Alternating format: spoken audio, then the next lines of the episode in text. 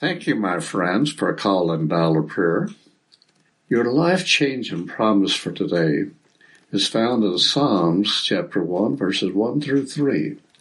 Blessed is the man who walks not in the counsel of the ungodly, nor stands in the path of sinners, nor sits in the seat of the scornful, but his delight is in the law of the Lord, and in his law he meditates day and night.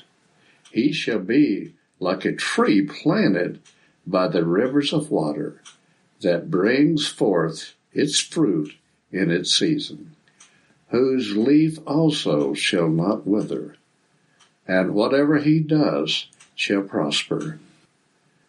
The promise explained. You know, friends, our promise for today has enormous implications. To understand its impact, let's begin by examining the meaning of three of its phrases. The counsel of the ungodly, the path of sinners, and the seed of the scornful. The counsel of the ungodly is simply peer pressure. It's the influence of those who don't know the path of sinners. It is a life of wrong choices. Our choices ultimately determine our destiny, friends. And the, the seed of the scornful is a way of life in rebellion against God. Note also that there is a downward progression toward evil in our passage. Friends, the first step is to walk. The second is to stand. And the third is to sit. If you never walk in the counsel of the ungodly, friends, you will never sit in the seat of the scornful.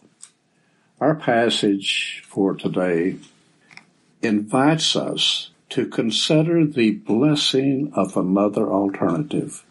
God's law reveals an eternal code of conduct which enables us to live the happiest possible life. God's law, friends, presents a way of life which allows us to live the very fullest. The psalmist uses a powerful illustration of the benefits of obedience. If a tree is planted next to a pure flowing river, its roots will go deep. Its foliage will be healthy. Its fruit will be in abundance. If our lives, friends, are deeply rooted in God's law, we will bring forth the character fruits of love, joy, peace, kindness, gentleness, and long suffering. Dear hearts, God promises that whatever we do will ultimately prosper. The promise paraphrased. Happy is a person who won't listen to the counsel of those who don't know God if you refuse to yield to peer pressure, to compromise your integrity, and accept a way of life contrary to God's commands, you will be fully blessed.